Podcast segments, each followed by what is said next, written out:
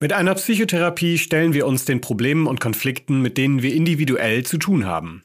Aber was ist, wenn die gesellschaftlichen Verhältnisse krankmachend sind? Wir sprechen heute über den Zusammenhang zwischen der psychischen Realität jedes Einzelnen und den sozialen Verhältnissen, in denen wir alltäglich leben.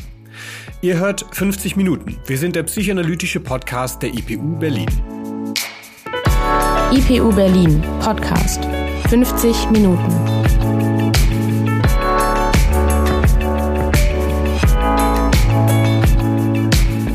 Unsere heutige Folge ist besonders lang geworden. Auch eine Psychotherapiestunde dauert 50 Minuten. Gemessen daran haben wir die Zeit etwas überzogen. Das liegt auch daran, dass wir heute die Perspektive wechseln und mit jemandem sprechen, der weder Psychologe noch Psychoanalytiker ist. Unser Gast in dieser Folge ist Aladin El-Mafalani. Er ist Soziologe und Professor an der Universität Osnabrück mit dem Lehrstuhl Erziehung und Bildung in der Migrationsforschung. Vermutlich haben einige schon von ihm gehört, denn Elmar Falani befasst sich viel mit Wissenschaftskommunikation und hat dafür zuletzt sogar einen Preis von der Deutschen Gesellschaft für Soziologie erhalten. Seine Schwerpunktthemen sind vor allem Bildung, Migration und Rassismus. Dadurch hat er einen Blick für soziale und gesellschaftliche Verhältnisse. Was das mit jedem Menschen individuell zu tun hat, werden wir jetzt hören. Herr Elmar Falani, Vielen Dank, dass Sie bei uns im Podcast zu Gast sind und ich begrüße Sie zu unserem Gespräch. Hallo, freue mich. Wir haben einen gemeinsamen Bezugspunkt. Sie sind zwar kein klinischer Psychologe, befassen sich aber viel mit Fragen, bei denen Leid eine Rolle spielt. Beispielsweise mit Rassismus, Integration oder Problemen im Bildungssystem. Würden Sie sagen, Ungleichheiten oder Ungerechtigkeiten machen uns krank? Ja, also in gewisser Hinsicht ist es, ähm, ist es ganz sicher so. Also man sieht ganz klare Korrelationen zwischen ähm, verschiedenen Ungleichheiten bei Kindern, bei Erwachsenen zu Gesundheitszuständen oder eben Entwicklungsstörungen oder andere ähm, zum Teil schwerwiegende Probleme. Also das, das ganz sicher.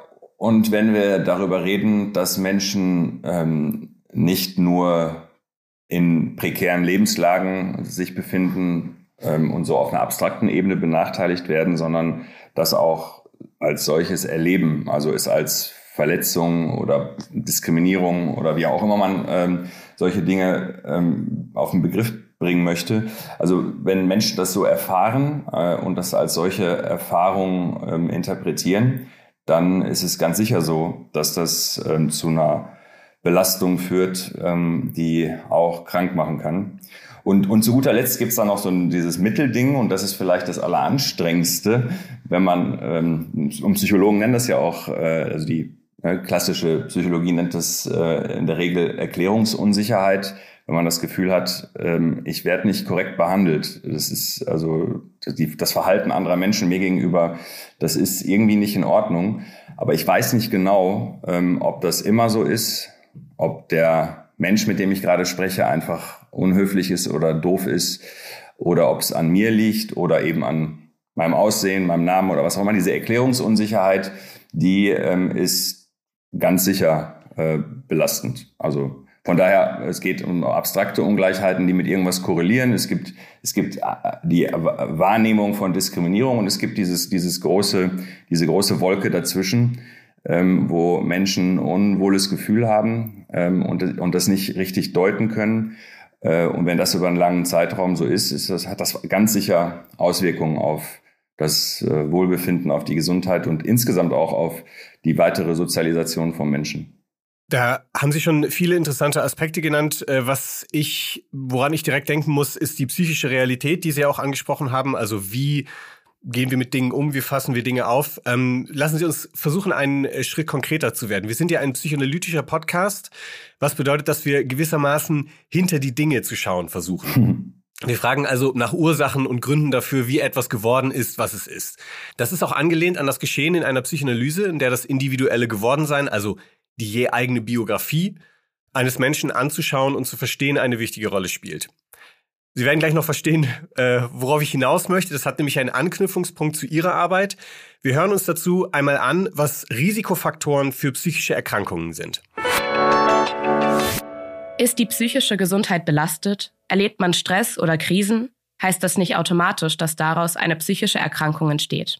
Vielmehr sind alle Menschen mit Erlebnissen konfrontiert, die mal mehr, mal weniger belastend für die Psyche sein können. Vor allem reagiert aber jeder Mensch anders. Was bei einem Auslöser einer psychischen Krankheit ist, steckt ein anderer gut weg. Es gibt verschiedene Ansätze zu erklären, warum manche Menschen nach bestimmten Ereignissen psychisch erkranken und andere nicht.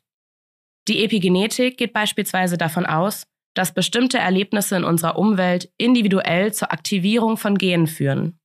In Psychotherapien zu beobachten ist zudem die sogenannte transgenerationale Weitergabe. Das betrifft beispielsweise traumatische Ereignisse, die Eltern erlebt haben und unbewusst an ihre Kinder weitergeben. Die Kinder fühlen dann, was ihre Eltern gefühlt haben, ohne das dazugehörige Ereignis zu erinnern. Besonders bekannt ist dieses Phänomen bei ehemaligen KZ-Häftlingen. Kommt es nach belastenden oder sogar traumatischen Erlebnissen nicht zu einer psychischen Erkrankung, ist häufig die Rede von Resilienz, der Fähigkeit, mit Stresssituationen umgehen und sie verarbeiten zu können. Ist ein Mensch resilient, kann er mit belastenden Ereignissen besser umgehen, so lautet die These. Manche Dinge können diese Widerstandsfähigkeit stärken, beispielsweise funktionierende soziale Beziehungen. Viele Stressfaktoren können wir aber nicht spontan und individuell beeinflussen oder gar beseitigen. Eine Studie zu Risikofaktoren für psychische Störungen im Jugendalter listet verschiedene solcher Faktoren auf. Das sind beispielsweise ein sogenanntes Broken Home, also die Abwesenheit eines Elternteils, eine unerwünschte Schwangerschaft, eine schlechte Ausbildung der Eltern, das Armutsrisiko einer Familie oder das Aufwachsen mit einer alleinerziehenden Mutter. Eine andere Studie befasst sich mit den Risiken für psychische Erkrankungen in Städten. Identifiziert wurden darin vor allem soziale Isolation bzw. Einsamkeit, Diskriminierung und Armut als Risikofaktoren. Das waren jetzt Risikofaktoren aus zwei beispielhaften Studien, aber die meisten Ergebnisse weisen in eine ähnliche Richtung. Wenn ich mir diese Faktoren anschaue, dann klingt das für mich, als könnte man sich oft gar nicht dagegen wehren, psychisch zu erkranken. Außerdem scheint mir Psychotherapie nicht unbedingt etwas ändern zu können an Faktoren wie einem Broken Home oder eben Armut. Sie beschäftigen sich ja mit verschiedenen Themen. Zwei wichtige Schwerpunkte sind aber Bildung und Migration beziehungsweise noch konkreter Rassismus. Sie hatten das ja eben auch schon gesagt. Diskriminierung, Ausgrenzung. Ähm, Sie haben gerade gesagt Erklärungs. Ich kannte das Konzept tatsächlich noch nicht. Erklärungsunklarheit. Oder äh, häufiges Beispiel äh, ist ja auch Mobbing. Das sind ganz sicher Faktoren, die zu großen psychischen Problemen führen können. Ähm, ein Mangel an Bildung äh, beispielsweise ist äh, nicht nur ein Risikofaktor, sondern kann Menschen auch von einer Behandlung psychischer Erkrankungen fernhalten. Das war jetzt sehr viel Input, aber wenn wir uns dieses Gesamtbild mal anschauen, brauchten wir statt einer individuellen vielleicht eher eine Art kollektive gesellschaftliche Psychotherapie? Ja, also ich finde ja sowas, sowas in der Art haben wir schon. Wir wenden sie nur nicht an, sondern haben sie nur als akademische Disziplin. Äh, nicht ohne Grund spricht man von den ähm, von, von weiten Teilen der Soziologie Pierre Bourdieus von Sozioanalyse, also eine soziologische Form der Psychoanalyse, ähm, wo es auch ganz stark darum geht, ähm, und da wird vielleicht ein bisschen sogar übertrieben, dass ähm, die einzelne Person, ähm, also dass, dass, dass das Soziale im Zentrum steht, sagen wir es mal so. Die einzelne Person verschwindet nicht ganz, aber was eigentlich die sozialen ähm, Rahmenbedingungen sind, die bestimmte Dinge hervorbringen oder ähm, oder eben nicht und Dinge wahrscheinlicher machen und so weiter. Und dass wir eigentlich, so würde ich es auch sehen, dass wir eigentlich ähm, eine Form bräuchten, äh, in der soziologische Perspektiven und psychologische Perspektiven gemeinsam in sowas wie therapeutische Ansätze geht, aber nicht nur, um damit ähm, äh,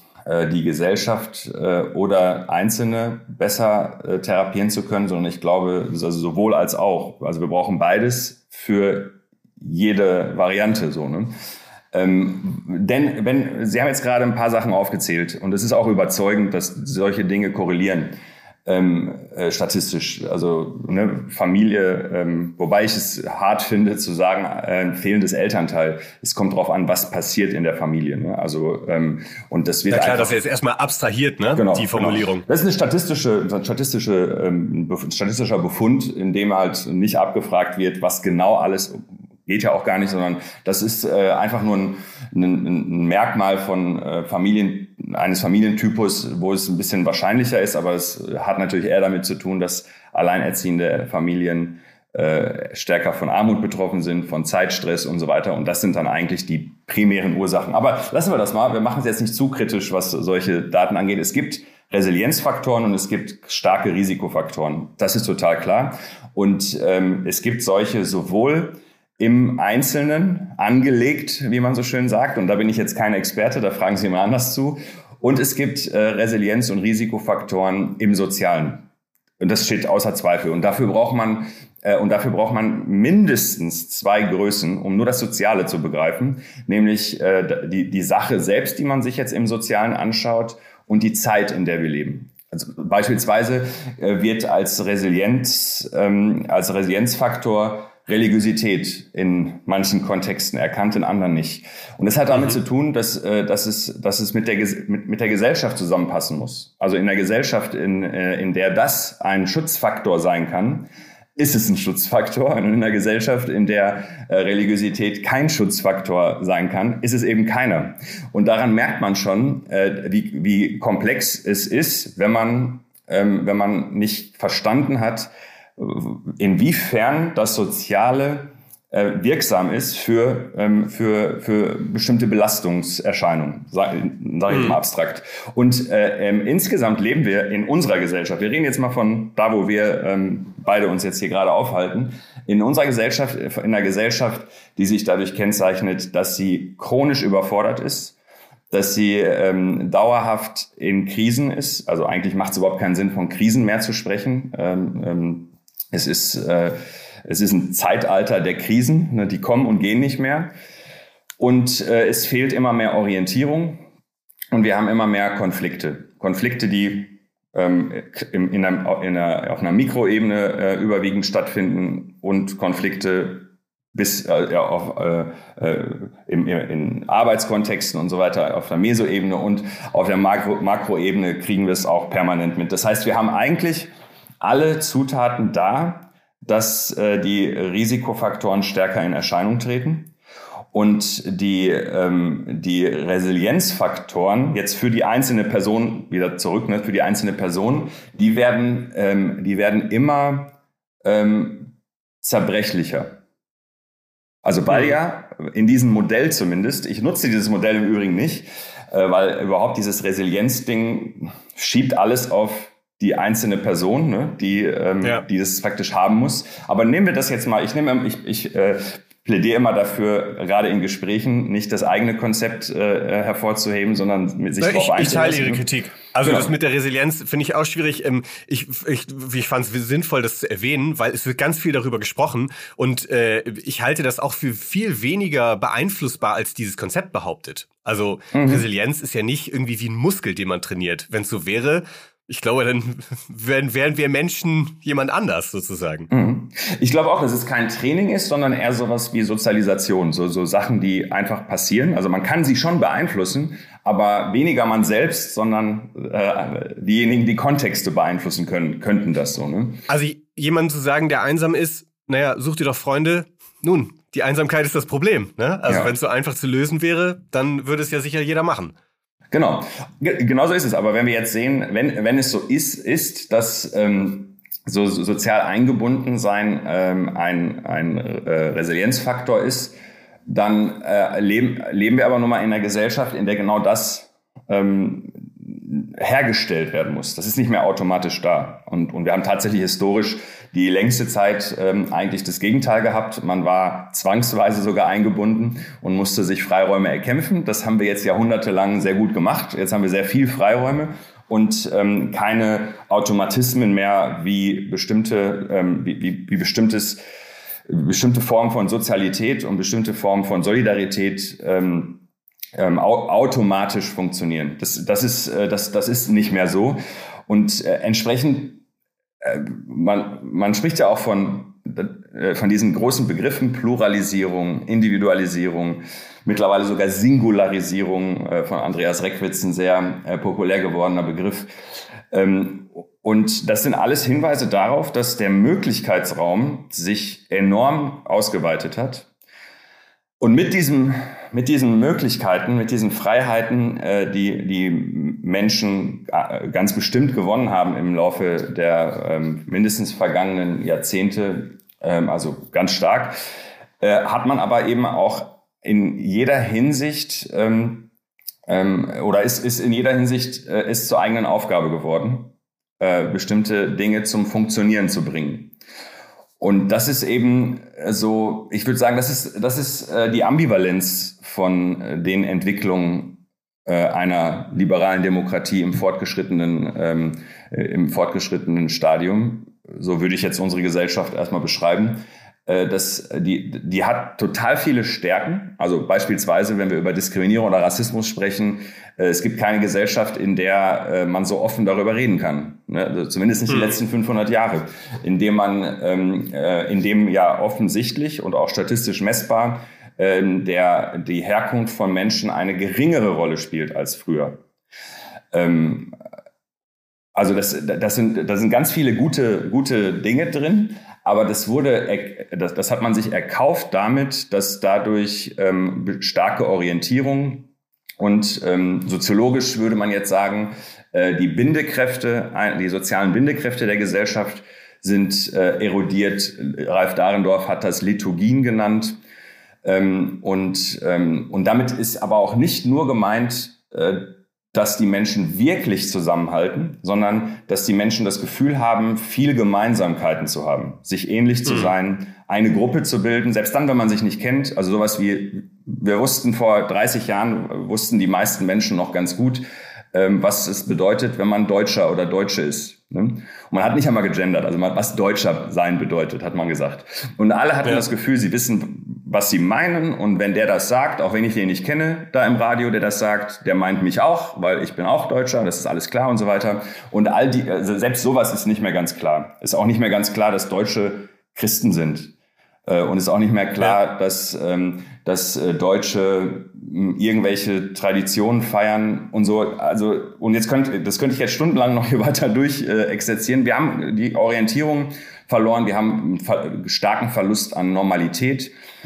Also wir wissen nicht mehr genau, wir können uns nicht mehr einigen darauf, was ist Familie. Wir können uns nicht mehr einigen darauf, was ähm, Familienverständnisse sind, was Rollenverständnisse sind, Geschlechterverhältnisse sind, ob es überhaupt nur zwei Geschlechter gibt, äh, wie die Sex was die, wie viele Sexualitätsformen es gibt und so weiter. Und nicht nur, dass wir uns nicht darauf einigen können, was es alles gibt, wir können uns gar nicht mehr darauf einigen, was das Normale sein soll. Also das Dominante, hm. wenn man es jetzt herrschaftstheoretisch beschreiben will, oder das ähm, das äh, ähm, Normale im Sinne von, ja, das ist das, was so regulär ist. Den Rest akzeptieren wir auch, aber das ist so das Reguläre. Selbst das funktioniert nicht mehr ohne weiteres. So, und das heißt, komplette Orientierungs, äh, so komplette, kompletter Verlust an Orientierung. Wenn man so will, äh, ist es so eine Zeit, in der das Einzige, was, äh, was, was sicher ist, ist, dass alles divers sein kann und alles äh, ähm, ähm, fluid äh, ist. Ähm, und das zeigt schon, dass, dass es eine große Herausforderung wird, wenn wir ernsthaft glauben, dass Resilienzfaktoren praktisch stabile ähm, ähm, Sozial Sozialformen sind. Ne, alles, was Sie gerade aufgezählt haben, deutet auf so Stabilität hin. Und äh, was man aber jetzt sieht, ist, dass, ähm, dass ganz viele Stabilitäten äh, so stabil nicht mehr sind. Und aber was ich jetzt spannend finde, das hatten Sie so in, äh, in so einer Bemerkung ähm, wurde gerade in der Bemerkung äh, gesagt, ähm, dass, äh, dass bestimmte Dinge erleben Menschen als besonders stark belastend und andere sind jetzt nicht so sehr belastend. Ähm, äh, das, das, also was ich jetzt aktuell beobachte und was ich richtig spannend finde, ist, dass ähm, je stärker Menschen in sich reinhorchen, ne, so ähm, so, sobald Menschen mhm. anfangen, äh, das, den Begriff und das Konzept Achtsamkeit aufgeschrieben Introspektion sagt man ja. Genau. Äh, genau. Aber also die, die meisten Leute sagen dann immer, äh, nennen den Begriff Achtsamkeit. Ne? So. Oder, oder Empowerment in einer bestimmten Richtung beschreiben die das eher sogar als Empowerment. Sobald sich Menschen damit beschäftigen, ähm, entsteht ein gewisser Therapiebedarf.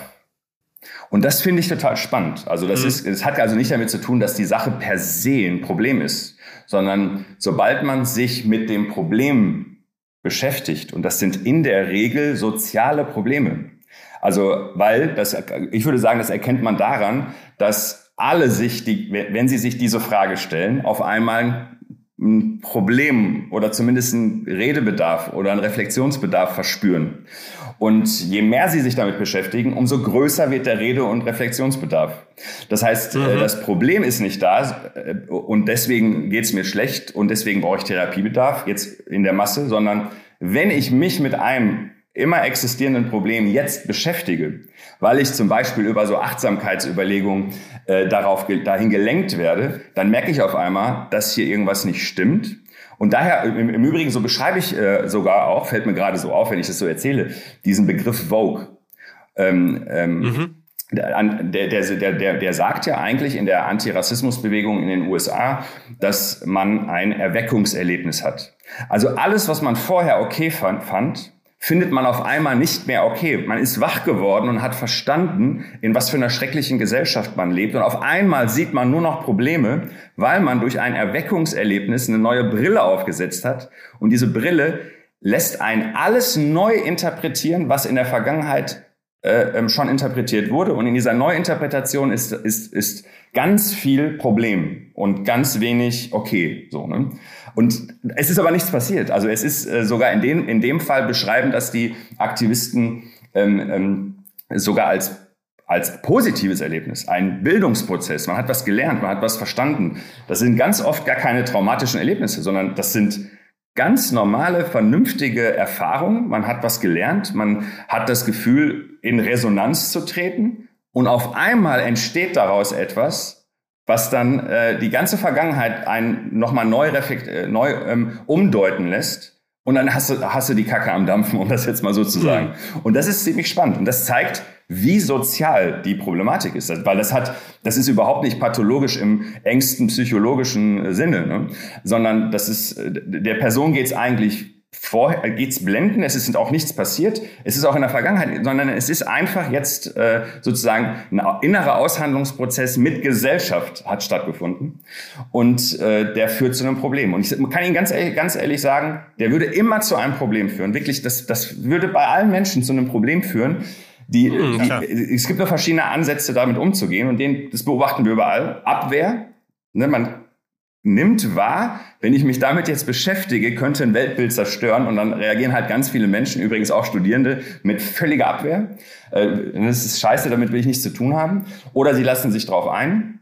Oder, das ist mein Weg äh, gewesen, man macht daraus ein, ein wissenschaftliches Spiel, also ein Erkenntnisding. Äh, anders könnte ich gar nicht arbeiten. Ich beschäftige mich ja nur mit Elend, ähm, mit dem Elend der Welt, wie das Bourdieu so schön genannt hat.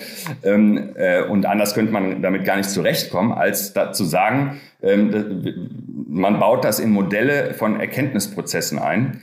Ähm, so, so würde ich jetzt mal einrahmen. Aber alleine, also wenn ich, wenn, wenn, wenn man mich jetzt fragt, so wie ich mich mit, mit der Welt beschäftige aus äh, professionellen äh, wissenschaftlichen Gründen, ähm, äh, ist es nicht möglich, sich mit, mit den Komplexitäten und den Verhältnissen, den sozialen Verhältnissen auseinanderzusetzen, ohne dann ein Problem zu bekommen, ein, mhm. ein Problem und dann auch irgendwann ein Problem mit sich selbst.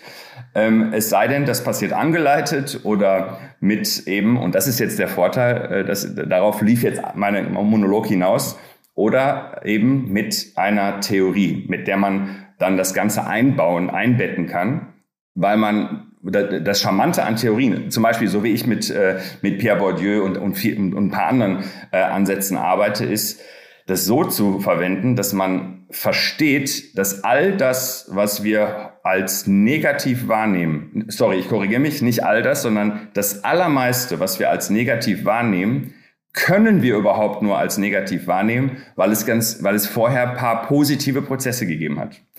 Und dafür sind soziologische Theorien, finde ich, sehr sexy, dass sie beides ermöglichen. Man versteht das Problem, überträgt das, das Problem weniger stark auf sich selbst. Also man, man muss dadurch nicht eine persönliche Krise bekommen und man erkennt, wie es überhaupt dazu kam, dass dieses Problem als Problem identifizierbar ist. Das ist sozusagen die Stärke soziologischer Theoriebildung aus meiner Perspektive. Aber gleichzeitig lernt man daraus auch, dass alle Menschen, die sich damit äh, beschäftigen, also die, die sich mit sozialen Problemen und gesellschaftlichen Entwicklungen beschäftigen, das auf sich einwirken lassen, sich dafür öffnen, sich tangieren lassen, sich berühren lassen da, davon, die haben ein Problem. Da bin ich mir relativ sicher. Ich finde das alles äh, höchst spannend, was Sie erzählen. äh, deswegen, ähm, ich, also man kann gerne auch mal längeren Monologen in einem Interview lauschen. äh, ich habe aber jetzt, also ich habe mal drei äh, Rückfragen dazu. Ich habe mir natürlich im Vorhinein so ein paar Sachen äh, überlegt und notiert und äh, drei Sachen sind mir da jetzt besonders aufgefallen. Äh, Nummer eins fand ich ganz interessant. Also das ist ja auch etwas, wo man so im Alltag viel drauf stößt, äh, diese Frage nach Orientierung. Ne? Also Sie haben gerade auch sowas beschrieben, was sich vielleicht, ähm, also bestimmte soziale Mechanismen, soziale Kontexte, integrative soziale Kontexte, in denen wir uns früher unfreiwillig befunden haben, die stellen sich vielleicht im Nachhinein einerseits ein Stück weit eher wie so eine Art Kleber hinaus, äh, heraus, ja, das, ne, es, wir klebten eher zusammen, als dass es eine freie Entscheidung war. Und andererseits scheint es ja so zu sein, dass in dem Moment, wo mehr Freiheit da ist, wo wir mehr, ähm, also wo wir nicht mehr so viel müssen, sondern mehr können, dürfen, wollen, äh, dass das andersrum zu Problemen führt. Und was ich mich dabei immer wieder frage, ähm, warum, also Sie haben ja das gerade betont, dass das zu Problemen führt, äh, aber woran liegt das? Also ich muss daran denken, dass Menschen ja als soziale Wesen auf auf die Welt kommen. Wir sind als Säuglinge ja nicht in der Lage, alleine zu überleben. So, wir sind ja von Anfang an auf Menschen angewiesen. Und wenn wir doch so aufeinander angewiesen sind, was würden Sie sagen, was treibt uns dann doch wieder auseinander? Also sozusagen mal, mal kompakt gefragt, was wäre Ihre These? Ich selber beschäftige mich so mit der, mit der Welt nicht, aber wenn, ähm, wenn, wenn, wenn ich zum Beispiel, also ich finde, ich finde einer der wichtigsten ähm, Soziologen zu solchen Fragestellungen ist Sigmund Baumann. Also Sigmund Baumann hat mhm. sich ähm, in seinem letzten Werk, er ist vor ein paar Jahren, vor einigen Jahren gestorben, äh, ähm, Retrotopia, damit beschäftigt, wie es sein kann, dass, dass die Welt jetzt so auseinanderdriftet. Ne, die Menschen so auseinanderdriften, wo er das so viel ähm, geschafft hat. Ähm, und äh, ich, ich lese aus dem, was er so äh, gemacht hat, zwei Dinge. Ne? Ähm, das eine ist, dass wir Menschen, wie Sie schon richtig gesagt haben, wir sind angewiesen auf andere, ganz besonders auf äh, ähm, Mutter und Vater und später ne, auf, auf ein bisschen größeren Kreis. Ähm, und gleichzeitig ist das, was wir überblicken können, das beschreibt Sigmund Baumann auch, gibt verschiedene, verschiedene Zahlen, die man dann nennt, aber so irgendwas zwischen 100 und 400 Leute, das Menschen, das können wir so gut überblicken. Ne? Das können wir, da können wir mit den Menschen überhaupt einen Kontakt haben und die, die bedeuten einem mehr als, als Menschen halt einem bedeuten, so an sich. Ne? Der, der Rest ist einfach nur, ja, gehört zu meiner Spezies, okay. Ne? Äh, und die, die Schwierigkeit ist jetzt, ähm, dass wir immer größere Gebilde äh, ähm, gebaut haben. Und wie haben diese Gebilde funktioniert? Also wie haben die funktioniert, wenn wir doch eigentlich nur für ein paar hundert, äh, für wenige hundert Menschen gebaut sind? Die haben funktioniert, indem man gegen etwas war. In dem, also Nationalismus mhm. war gegen etwas. Also jeder Ismus, der erzeugt wurde, um große Massen zu vereinen, war immer gegen etwas. Und wir haben nun mal jetzt die Situation, dass wir nicht mehr gegen etwas sein können. Also die Probleme, die globalen Probleme, die sich jetzt stellen, die politischen Probleme im Kleinen und im Großen, also auch die Probleme, die wir nur hier in Deutschland haben, kriegen wir nicht mehr nur in Deutschland geregelt, und das letzte große Problem Klimawandel sowieso nicht. Das hat, hat jetzt jeder begriffen. Wir müssen also jetzt zusammenarbeiten, ohne dass etwas gegen ist und gleichzeitig haben wir die Tools dafür nicht. Ähm, das ist sozusagen das Ding, was, ähm, was man bei Baumann lernt. Und das andere, also das ist das eine, ne? das eine ist, wir, wir haben eigentlich es nur hinbekommen, das, was in uns offenbar angelegt ist, sage ich jetzt mal so unvorsichtig, zu überwinden ne, dieses in kleinen Gruppen zu überwinden durch, ein, durch Ideologien, die heute dysfunktional sind. Und das andere ist, und das finde ich, ähm, also bevor ich mich mal mit dem, was Baumann da beschrieben hat, beschäftigt habe, äh, ähm, äh, das so wahrgenommen habe, ähm, habe ich immer eine andere Sache betont. Und jetzt würde ich beides gleichermaßen betonen. Ähm, die andere Sache ist, dass uns Zukunft fehlt. Weil ich, ich würde jetzt sagen, nicht, es muss gar nicht gegen sein. Es geht auch ohne gegen, aber es muss eine verheißungsvolle Zukunft sein. Mit, weil, und das, das klappt jetzt wieder wunderbar mit so ziemlich jeder psychologischen Form, die Welt zu begreifen. Wenn ich glaube, ähm, äh, übermorgen wird's richtig gut. Aber oder spätestens in zwei Wochen, dann halte ich die schlimmsten Dinge aus. Die schlimmsten mhm. Dinge können Menschen aushalten, wenn man sich relativ sicher ist, ohne es wissen zu können. Man weiß es ja nie, auch in der Vergangenheit, man wusste es nie. Aber wenn man ein gutes Gespür hat und davon überzeugt ist und auch meine Nachbarn davon überzeugt sind und auch Menschen, die ich gar nicht kenne, davon überzeugt sind, in Zukunft könnte es besser sein als in der Gegenwart. Halten wir den größten Mist aus und, äh, und, und, und zwar auch, ähm, auch äh, also nicht nur aushalten im Sinne von, wir, wir kommen damit zurecht, sondern auch so, dass, dass, ähm, dass wir uns äh, bestimmte ähm, soziale und auch individuelle Problemstellungen nicht mehr so groß machen. Weil die, die, die, Problematik, die ich jetzt in der Gesellschaft heute sehen würde, ist neben den Schwierigkeiten, die wir gerade besprochen haben, die auch da sind, äh, dass wir diese Schwierigkeiten übertreiben. Und wann übertreibt man ein mhm. Problem? Wenn äh, weder die Vergangenheit noch die Zukunft äh, einen Lösungsansatz bringt, sozusagen. Ne? Und ich würde sagen, wenn wir jetzt mal das politisch sehen, also soziologisch, politisch, äh, würde ich sagen, entweder ähm, wir haben Akteure, die vergangenheitsorientiert sind, die nennen wir dann häufig Populisten und so. Ne? Früher war alles besser, wir machen wieder alles wie früher. Und das nehmen wir jetzt mal ähm, als Lösung weg. Also das ist, ein, ist eine Form, damit umzugehen, aber das hilft nicht. Und die anderen, die sind im Hier und Jetzt und tragen die Konflikte aus, äh, auf eine Art und Weise, wie das ungünstig ist. Weil wenn wir, wenn wir jetzt so mhm. schwerwiegende äh, soziale Konflikte so austragen, dass wir nicht zukunftsorientiert sind, weil in der Zukunft wird schon besser, oder ähm, und, und wenn wir auch nicht den, den ökonomischen Trick von Wachstum. Kapitalismus hat ja die große Stärke, dass er den Trick hat, es gibt Wachstum, das heißt, äh, dir geht schlecht. Wir garantieren dir, in Zukunft kriegst du vom Kuchen was ab. Wir müssen also den Kuchen nicht heute gerecht aufteilen, sondern äh, du krieg, kommst in den Flow mit rein, ne? dann, dann wächst es. So, jetzt, wenn wir jetzt davon ausgehen, es wächst nicht mehr und wir glauben, in Zukunft wird es noch schlimmer und so weiter und so fort, sind wir nur im Hier und Jetzt und wenn man nur noch im Hier und Jetzt ist, ist man entweder in Trance und glücklich oder hat die Kacke am Dampfen, so um das nochmal zu sagen.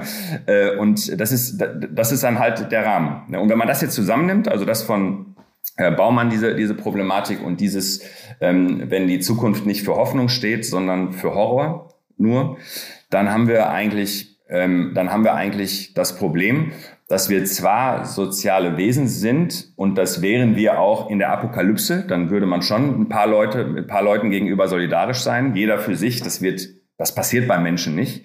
Aber ähm, wir, wir sind nun mal, wir haben, wir haben unsere Strukturen so gebaut, dass es nicht mehr geht in Kleingruppen. So, ne? Und ähm, das heißt, es ist, wir haben ganz viele Strukturmerkmale, die sind, die, die funktionieren so nicht mehr.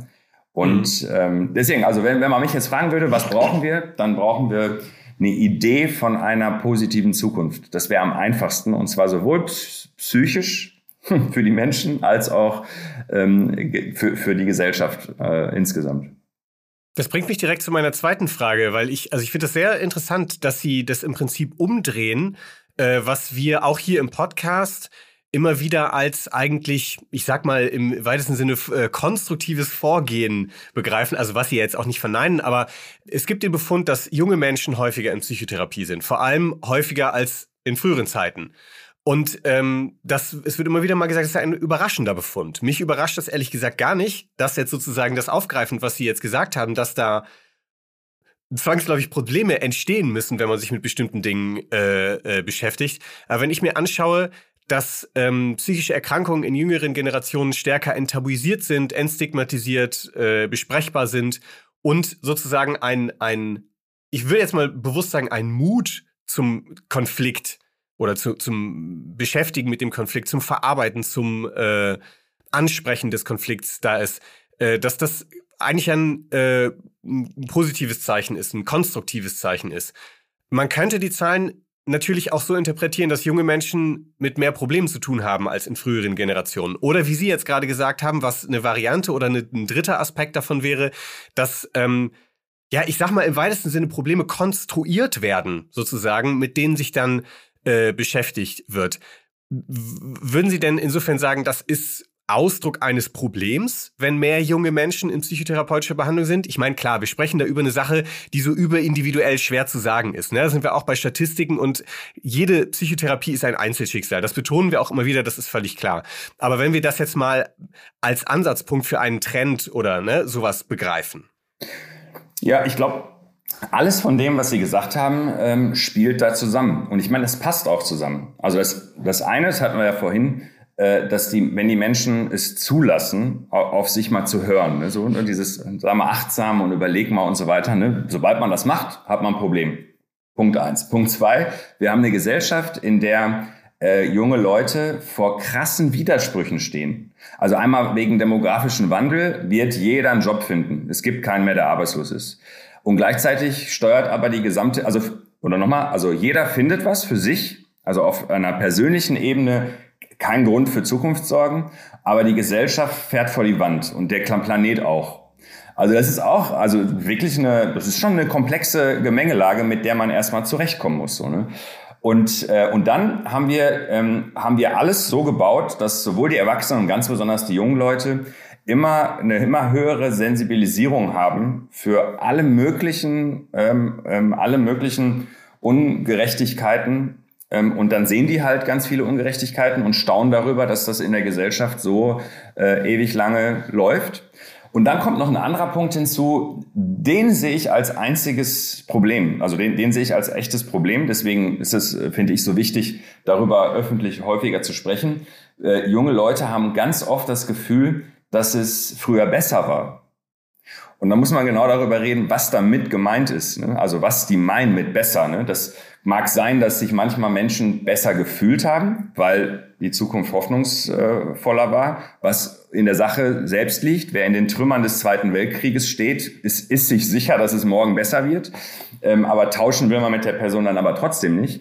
Und ähm, wenn man sich mit jungen Menschen beschäftigt, das ist meine Erfahrung, aber übrigens auch nicht nur meine Erfahrung, sondern das ähm, äh, ähm, lesen wir in den, ähm, in, den, in den Interviews, die wir äh, führen, regelmäßig, dass die ähm, dass die intuitiv so implizit meinen, äh, dass es ähm, schlechter geworden ist und dass bestimmte ähm, Verhältnisse in der Form nicht nur nicht okay sind, sondern auch ähm, schlechter werden und dann gehen Dinge durcheinander.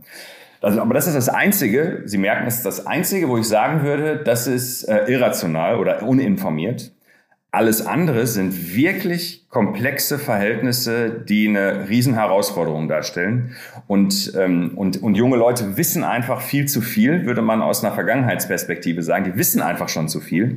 Und sie, die müssen sich auch mit viel mehr beschäftigen. Ich will noch mal einen anderen Punkt kurz reinbringen, der geht aber ganz schnell. Früher haben wir, haben wir, waren wir in der, in der, in, in, in Schulen zum Beispiel haben wir gesagt, ähm, Heterosexualität, das ist normal und wer nicht heterosexuell ist, ist krank.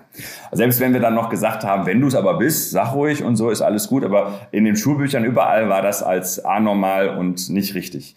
So, das ja, war ja auch strafbar, lang genug, ne? Ja, das auch. So weit in der Vergangenheit gehe ich gar nicht. Also ich bin jetzt mal so in den 90ern. So, okay. ne? In den 90ern. Ja, ja, okay. Ähm, äh, also ist gar nicht so lange her. Die Menschen äh, leben alle noch, die damals zur Schule gegangen sind. Und, ähm, und so, das war die Botschaft. Das heißt, es wurde bestenfalls, wurde es toleriert, aber es war schon, es gab das Richtige. Ne? Und, äh, und heute, und das finde ich sehr spannend, ist es deutlich offener. Also ganz deutlich offener. Und das führt, ähm, führt äh, nachvollziehbarerweise, wenn man sich mal in pubertierende Jugendliche hineinversetzt, zu wiederum einer großen Unsicherheit, ähm, ähm, ne, wenn, wenn das alles möglich ist und das alles auch normal wäre. All das ist normal. Ne? Wir, wir haben kein Normal mehr, also ist alles normal. Ne?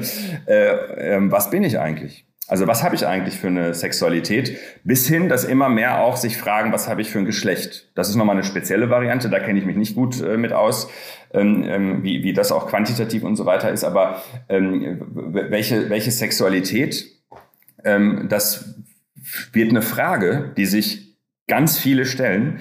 Wohingegen früher, also früher war die Unsicherheit bei denjenigen, die das Gefühl haben, dieses angeblich Normale, das, das bin ich irgendwie nicht. Ne? Ähm, und heute ist es halt offen. Und deswegen, wir haben echt eine richtig offene Gesellschaft und auch das ist offen. Und dann beschäftigt man sich halt damit äh, und ähm, hat selbst dahingehend äh, große Unsicherheiten. Also eine ganze Bandbreite an, ähm, an Offenheit und Unsicherheit.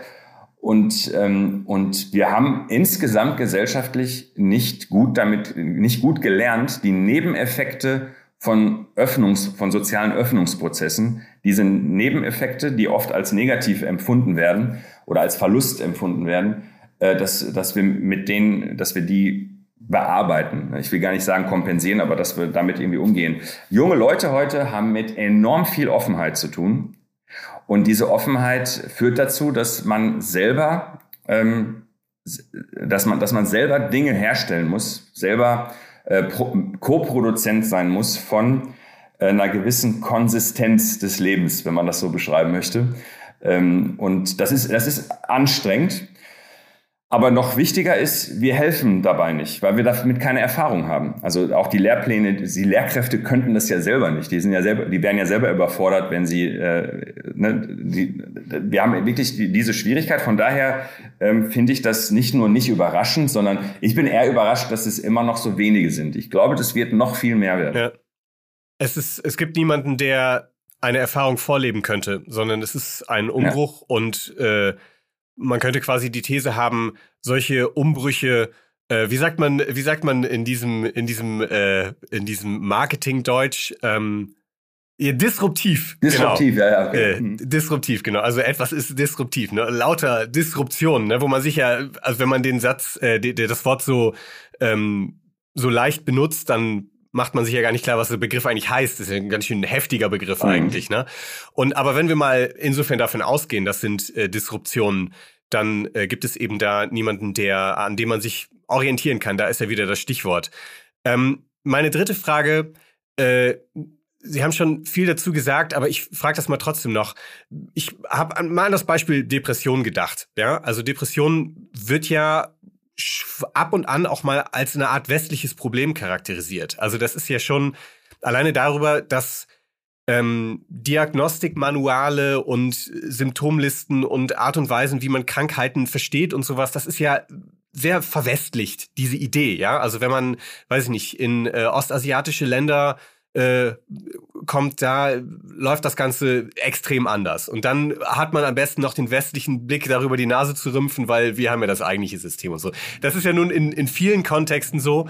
Und ähm, also was halten Sie von dieser These, dass Depressionen ein westliches äh, Problem sind? Muss man sich quasi Depressionen leisten können? Äh, etwa wenn man nicht von, weiß ich nicht, einer akuten lebensbedrohlichen Situation betroffen ist? Lässt sich das gegeneinander ausspielen? Also äh, ähm, jetzt, jetzt, müsste man, jetzt müsste man auseinandernehmen, was, was man meint eigentlich mit westlichen Problemen. Also ob, ähm, weil, weil was ich verstehen würde, ähm, was ich nachvollziehen könnte, äh, kognitiv jetzt für mich nachvollziehen könnte, ist, wenn man sagen würde, das ist ein Problem ähm, der, der kapitalistischen Gesellschaft zum Beispiel, in der man entfremdet ist, in der das, was man, was man tut und wofür man gesellschaftlich belohnt wird, ähm, nichts mehr zu tun hat mit dem, was gemeinschaftlich äh, und im sozialen Eingebundensein eigentlich von Re Relevanz sein sollte oder so. Das würde ich verstehen.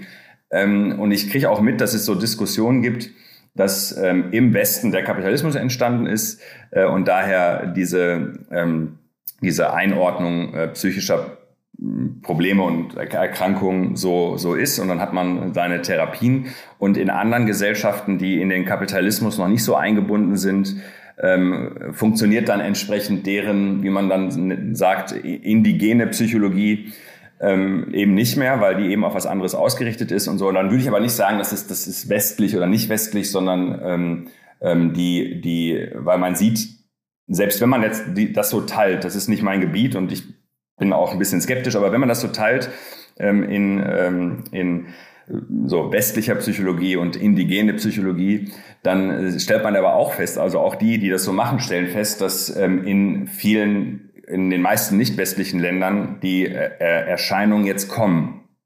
Das heißt, die haben nichts zu tun mit der Kultur, sondern mit den Problemen, die eben mit Kapitalismus und ent bestimmten Entfremdungsprozessen und so weiter ähm, äh, zu tun haben. Äh, oder von mir aus muss man auch nicht das Wort Kapitalismus nennen, dann nennt man es äh, moderne, spätmoderne, was auch immer. Ne? Aber eben diese, ähm, diese äh, ähm, gesellschaftlichen Veränderungen dass die das wahrscheinlicher, dass die bestimmte ähm, Überforderungen, Belastungen wahrscheinlicher machen. Das könnte ich mir ganz, also richtig gut vorstellen. Was ich mir nicht vorstellen kann, ist, dass es durch diese Einordnung ist. Ne? Das und das Symptom führt zu dem und dem. Äh, ich glaube, das ist keine, äh, das ist keine, ähm, ähm, das ist kein Konstrukt, das nur auf äh, irgendwelche Handbücher, wo dann drin steht, ab wann etwas eine Krankheit ist und eigentlich, ähm, wenn man die Handbücher abschafft, gibt es das eigentlich gar nicht. Ne? Also es, äh, in diesen Handbüchern ist ganz sicher ganz viel schräg, aber ähm, ich, ich bin mir äh, doch äh, recht sicher und das, ich glaube, das dokumentiert sich auch ganz gut in verschiedenen äh, Forschungs, äh, also im, im Forschungsstand verschiedener Felder, dass bestimmte ähm, Schwierigkeiten, die Menschen äh, äh, wahrnehmen, empfinden und, und die dann auch äh, sich, sich durch Erkrankungen ausdrücken können, dass die wirklich zugenommen, also bestimmte Dinge wirklich zugenommen haben und das zu tun hat mit äh, dem gesellschaftlichen Rahmen, der das eben wahrscheinlicher macht oder nicht. Und so verstanden könnte man jetzt Unterschiede natürlich feststellen zwischen westlichen und nicht westlichen Ländern. Aber ähm, ich glaube, es hat eher damit zu tun, in, in, mit dem Entwicklungsstadium äh, zu tun. Meine Wahrnehmung ist schon so, dass das alles in welche Länder hatten Sie gerade aufgezählt? Ähm, hatten Sie gerade äh, äh nicht westliche Länder? Ja, also der, der, klassische Gegensatz ist ja nicht unbedingt nur auf Psychologie oder Psychotherapie bezogen, sondern äh, ähm, weiß ich, traditionelle chinesische Medizin mhm. ja, oder andere ostasiatische Ansätze. Auch die Achtsamkeit kommt ja aus dem asiatischen Raum. Da hieß sie nicht Achtsamkeit und da ist sie eingebunden in ein ganzes System und so, ne? Aber das ist ja so ein, so ein Gegensatz, der oft genannt wird zumindest. Ja. Ja, also ähm, das, das, was ich sagen kann, ist, dass die Problem, Probleme, die wir haben, äh, die sind jetzt auch dort äh, ähm, erkennbar, die das ein ähnliches Wirtschaftssystem und eine ähnliche ähm, Gesellschaftsstruktur aufgebaut haben. Ähm, aber das äh, und, und im Übrigen, wir sind äh, schon ganz gut äh, darin, Dinge zu entfremden von, von ihrer eigenen, eigentlichen Logik. Das sieht man jetzt nicht bei traditioneller chinesischer Medizin, aber bei sowas wie Yoga oder so. Ne?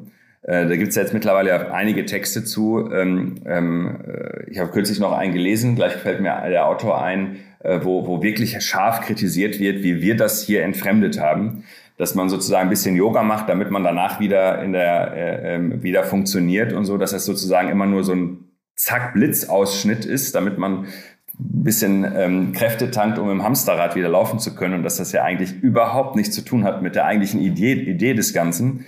Ähm, und ähm, ja, also entfremdete Verhältnisse, wenn man es mit dem Begriff beschreiben möchte, führen zu bestimmten Problematiken, die man dann wiederum mit, äh, mit einer Entfremdung von bestimmten äh, Lösungsansätzen versucht zu bekämpfen. Das ist, Sie nennen da äh, ein klassisches Beispiel. Es gibt äh, manche Beispiele, die noch ein bisschen krasser sind, die vielleicht einem nicht so naheliegend vorkommen. Also ähm, beispielsweise Soldaten, die äh, traumatisiert aus dem Krieg zurückkommen und dann in, äh, mit Psychotherapie, ne, wieder fit gemacht werden sollen, damit sie idealerweise wieder hin können, so ungefähr. Ne? Das ist ja eigentlich auch eine Pervertierung der Idee, also auch aus ganz westlicher Perspektive, ne? Was, äh, wozu eine Psychotherapie dienen soll. Vor allem, wenn man jetzt mal sich erlaubt, fernab von ähm, behaviorist, rein behavioristischen äh, Ansätzen zu denken. Ein interessanter Aspekt, den ich auch noch gerne weiter äh, ähm, in, in einen, einen Aspekt weiter fortführen äh, wollen würde, bevor wir zum Ende kommen, ähm, das ist nämlich die Frage, äh, nach der Macht. Wenn ich jetzt beispielsweise Soldat bin, um das mal aufzugreifen, und ähm, ich äh, mache eine Therapie, um wieder fit zu werden, dann werde ich möglicherweise merken, wie das System ja, Macht über mich hat, was das mit mir macht, um mal bewusst diese äh, Doppelbedeutung des Wortes genutzt. Ähm, Sie haben gerade gesagt, dass ähm, Dinge entfremdet werden, quasi entnommen werden, um sie Zweck zu entfremden für etwas. Ähm, ich musste im Vorhinein auch noch daran denken, dass beispielsweise Menschen in Machtpositionen auch leichter an Behandlung kommen. Ja, also wenn sie hm. psychische Probleme haben, wer Geld und Macht hat, wird immer einen Vorteil haben, äh, um mit solchen Dingen umzugehen. Was halten Sie von der Idee, dass gerade in Wohlstandsgesellschaften Macht gleichmäßiger verteilt werden muss, um zu verhindern, dass der Großteil der Menschen auch immer größeres Leid erleiden muss, erleben muss?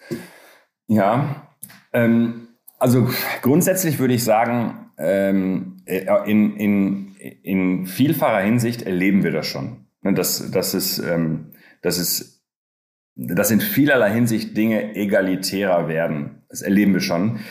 Das erleben wir jetzt nicht, ähm, das erleben wir jetzt nicht bei, ähm, bei Menschen, die besonders krank sind. Ne, das ist, das, das stimmt.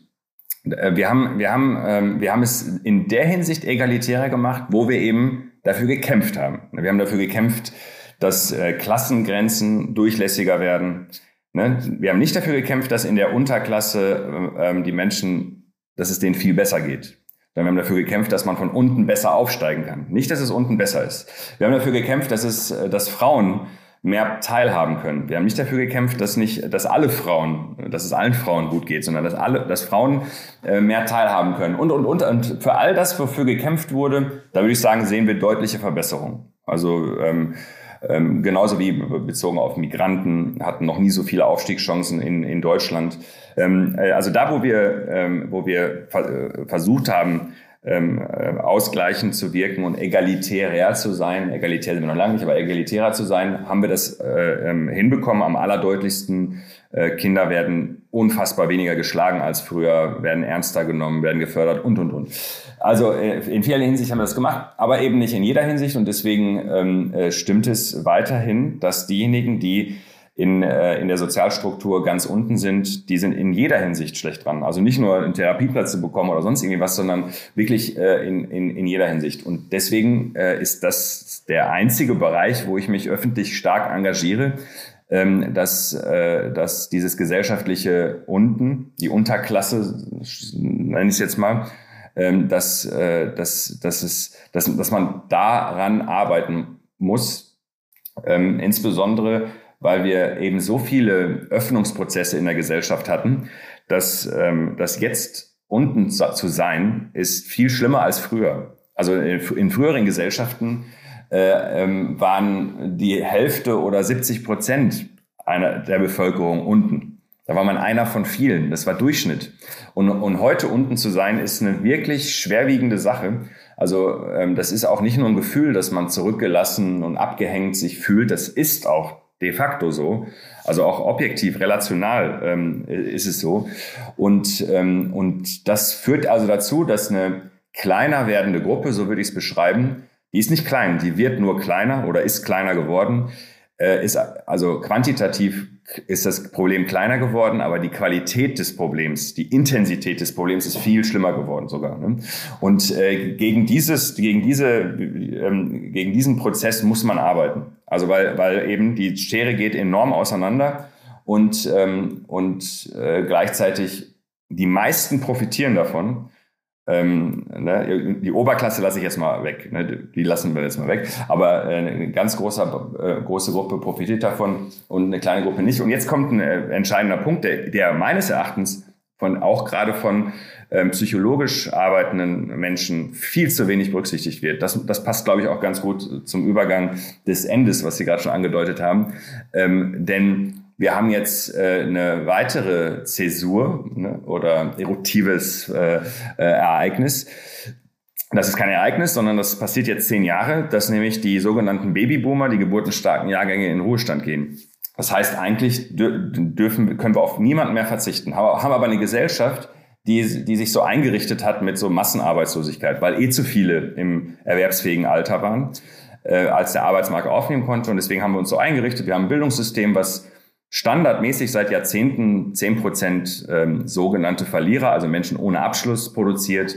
Ähm, unfassbar ineffizientes System, mega teuer und äh, produziert solche Risikobiografien äh, ähm, und, äh, und vieles mehr, ne? Jobcenter und so. All das haben wir aufgebaut, im, äh, um einfach nur damit umzugehen, dass wir nicht für jeden einen guten Platz haben. Und das wird sich jetzt krass ändern. Also ganz krass. Rein rechnerisch wird, äh, darf eigentlich niemand mehr arbeitslos sein. Äh, für jeden wäre ein Platz da. Nicht jeder ist leider qualifiziert. Äh, die vorangegangenen äh, Generationen haben eben keine Sor Vorsorge getroffen für das, was jetzt kommt.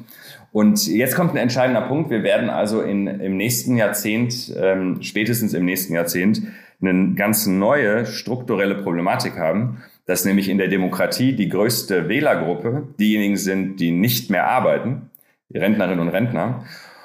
Und die sind relativ homogen, wenig Menschen mit Migrationshintergrund dabei, ne, wenig schwarze Menschen, wenig Muslime und so weiter. Und diejenigen, äh, die den Laden am Laufen halten, sind äh, nicht mehr die mächtigste Wählergruppe und sie sind super divers. Und das ist etwas, ich glaube, darauf sind wir komplett nicht vorbereitet. Ähm, äh, also auf, auf das ist sozusagen die, die schönste, die, die in Anführungsstrichen schönste Basis für krasse äh, Generationenkonflikte.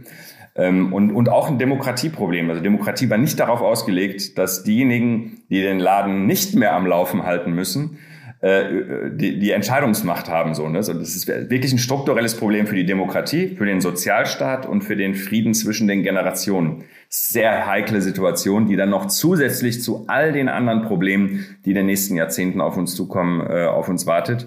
Äh, und deshalb wäre es sehr sinnvoll, bevor das passiert, die Macht gleichmäßiger zu verteilen. Weil wenn wir das nicht vorher machen, sondern erst in der Krisensituation erleben, wie schlecht wir aufgestellt sind, und meine These also, die richtige Krise kommt in den 2030er Jahren. Wenn wir das also nicht vorher aufstellen, also nicht vorher sowohl für den Klimawandel als auch für das Demokratieproblem, was ich gerade beschrieben habe, als auch für Digitalisierung, diese ganzen schwerwiegenden Dinge, die ja alle letzten 20 Jahre so äh, entstanden sind, wenn wir nicht in diesem Jahrzehnt die Lösung finden, das nächste Jahrzehnt wird erst das Schwierige sein. Also wir müssen jetzt sozusagen den, ähm, die, die Basis dafür schaffen. Und deswegen, was Sie gerade gesagt haben, würde ich viel weiter fassen als Therapieplätze oder so. Das ist natürlich jetzt akut im Einzelfall, aber das ist ein grundsätzliches Problem, äh, wenn wir die Machtverhältnisse nicht einigermaßen funktional machen. Das wird nie gleich verteilt sein. So, so funktioniert der Macht auch nicht. Also es ist schon sinnvoll, dass sie nicht gleich verteilt ist, aber wenn wir sie nicht funktionaler machen und so machen, dass alle ihre Möglichkeiten haben und dass es einfach besser funktioniert in einer sich ändernden Gesellschaft, dann werden wir im nächsten Jahrzehnt äh, wirklich richtige Probleme haben. Denn die richtigen Probleme oder die, das Potenzial für große Probleme und Konflikte, das kommt im nächsten Jahrzehnt. Ein Stück weit sind wir damit ja ähm, an dem Punkt, an unserem Ausgangspunkt äh, angekommen, an dem äh, ich ja die Frage gestellt habe, wie äh, ist denn dieses Verhältnis zu denken äh, aus gesellschaftlichen Faktoren, die eben auch jedes Individuum äh, betreffen. Wir haben über dieses besondere Verhältnis gesprochen, das so nicht oft thematisiert wird. Wir haben den tendenziell individuellen Bereich der Psychotherapie, die dazu da ist, Menschen mit psychischen Erkrankungen zu helfen. Das ist ein wichtiger Teil, wenn es beispielsweise auch konkret um die äh, Psychoanalyse geht. Und dann haben wir andererseits den strukturellen oder den gesellschaftlichen Bereich, etwa die Gestaltung des Bildungssystems oder andere Aspekte, in denen es nicht zuletzt um Fragen der Chancengerechtigkeit und Potenzialentfaltung geht. Mhm. Ähm, das ist ihre und somit Sache der Soziologie. Es gibt da aber eben die Verbindungslinie, die vielleicht nicht jedem so klar ist. Beides betrifft alle Menschen, ob in jetzt in Form des Bildungssystems oder die anderen Beispiele, die Sie ja eben auch noch genannt haben, die Veränderung der Arbeitswelt, der demografische Wandel, äh, dessen Teil wir zwangsläufig äh, ja für einen mehr oder weniger kurzen oder langen Teil unseres Lebens sind. Ähm, oder eben, wie Sie auch gesagt haben, ist ein Teilbereich psychische Erkrankungen. Die betreffen uns nicht zwangsläufig selbst. Wir kommen rein statistisch betrachtet aber längst nicht mehr an ihnen vorbei. Jeder dritte Mensch ist innerhalb eines Jahres von einer psychischen Erkrankung betroffen. Wir haben darüber gesprochen, inwiefern ähm, man das möglicherweise gesellschaftlich einordnen kann, dieses Phänomen.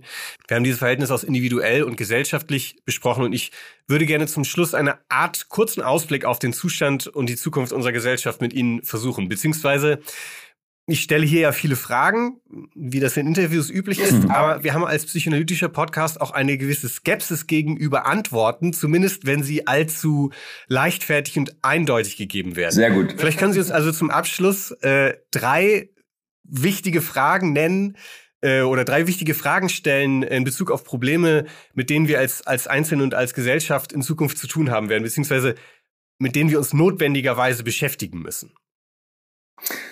Okay, also mir fällt in jedem Fall schon mal die Frage ein, ähm, wie, kommen, wie, wie kommen wir damit zurecht, dass ähm, wir immer mehr in immer mehr Fällen mitentscheiden können, aber das Ausmaß äh, der Entscheidung immer kleiner wird.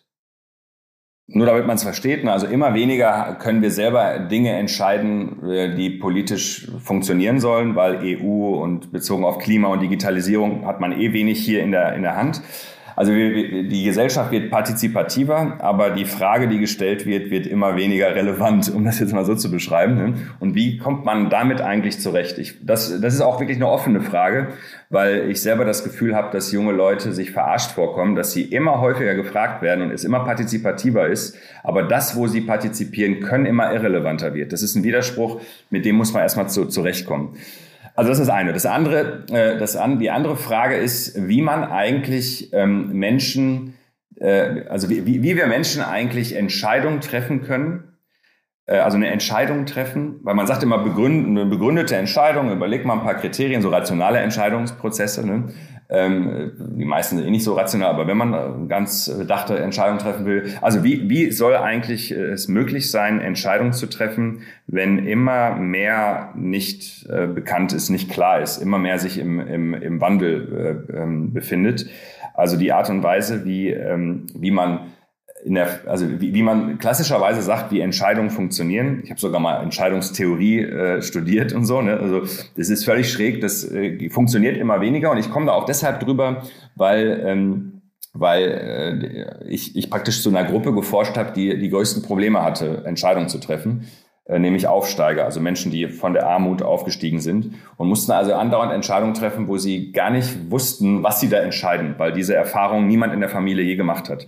Und ähm, was ist also wie schwer das eigentlich ist, selbst dann, wenn man erfolgreich ist, äh, gezwungen zu sein, Entscheidungen zu treffen. Und man muss jetzt wirklich eine treffen. Man kann nicht einfach sagen, nö, ich gehe jetzt in eine Kneipe. Man muss sie treffen und man weiß gar nicht, was man da tut und ähm, äh, wie, wie, wie anstrengend das ist. Und was war jetzt so auf eine Gruppe bezogen? Was machen wir eigentlich, wenn das gesamtgesellschaftlich so wird. Das, also, ne, also wirklich eine, ein Problem, ähm, insgesamt äh, Entscheidungen zu treffen.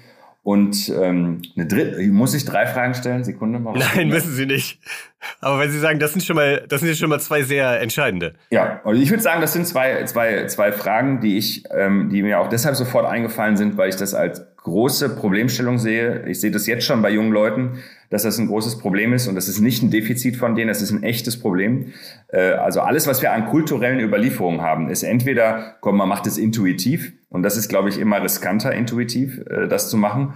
Ähm, und oder du, du musst es rational machen und dann haben wir dann ein Tableau für und beides funktioniert so nicht mehr. Wir haben wirklich ähm, einen krassen Strukturwandel, der, ähm, der zu verschiedenen Problemen führt. Über die gesellschaftlichen Probleme haben wir jetzt ein paar Mal gesprochen. Ich habe jetzt zwei Fragen gestellt, die das auf, ähm, also auch für den Einzelnen äh, so zugänglich machen. Und das sind zwei Fragen, die sind, glaube ich, wirklich schwerwiegend. Und das sind, äh, das sind diesmal auch echt offene Fragen, weil ich darauf keine Antwort habe. Ich könnte nur das Problem beschreiben, aber eine, eine Antwort darauf hätte ich nicht. Dass ihr, dass ihr oder Sie ähm, ähm so skeptisch äh, solchen Fragen gegenüber seid äh, oder äh, äh, Antworten gegenüber seid, äh, finde ich ja gut. Wir enden mit dieser Offenheit, die, glaube ich, auch unserem Thema äh, heute angemessen ist und ähm, werden schauen, wie wir in Zukunft äh, als Podcast äh, möglicherweise auch einen Beitrag dazu leisten können, um eine insofern verheißungsvolle Zukunft für unsere HörerInnen äh, zu bieten, ja. ja als Podcast zumindest. Äh, für heute äh, danke ich Ihnen auf jeden Fall für das sehr interessante Gespräch. Ich danke. bye bye. Eine funktionalere Verteilung der Macht. Das klingt im Kontext von Psychotherapie und psychischen Erkrankungen nicht unbedingt nach einem passenden Stichwort. Es hat aber viel mit dem Leben und Alltag zu tun, mit dem vor allem jüngere Menschen konfrontiert sind. Denn für die neue Überforderung, mit der wir leben müssen, gibt es kein Vorbild, keine Erfahrung, die schon einmal jemand damit gemacht hätte. Daher braucht es Mut zur Gestaltung und dafür eben auch Macht, die Jüngeren zugestanden werden muss dann wäre ein erstrebenswerter Entwurf der Zukunft zumindest möglich. Aktuell leben wir in einer Zeit, die geprägt ist von Erkenntnissen zu Problemen und Krisen. Dadurch entsteht viel Überforderung. Folgt man Elmar Falani, liegt in der Erkenntnis eine Ursache für viele Probleme.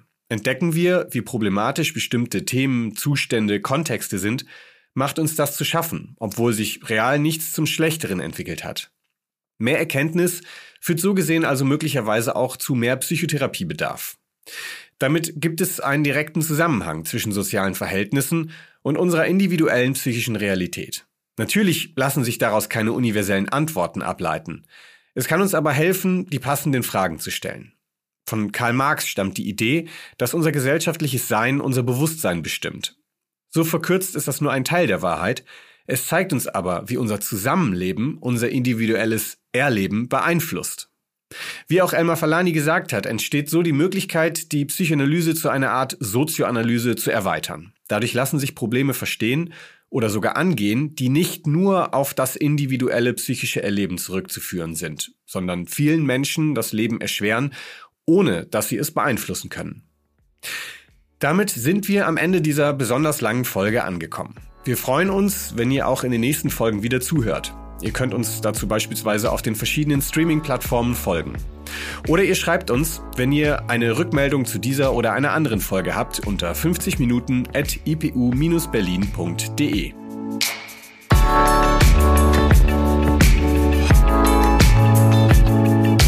»50 Minuten« ist eine Produktion der Internationalen Psychoanalytischen Universität Berlin.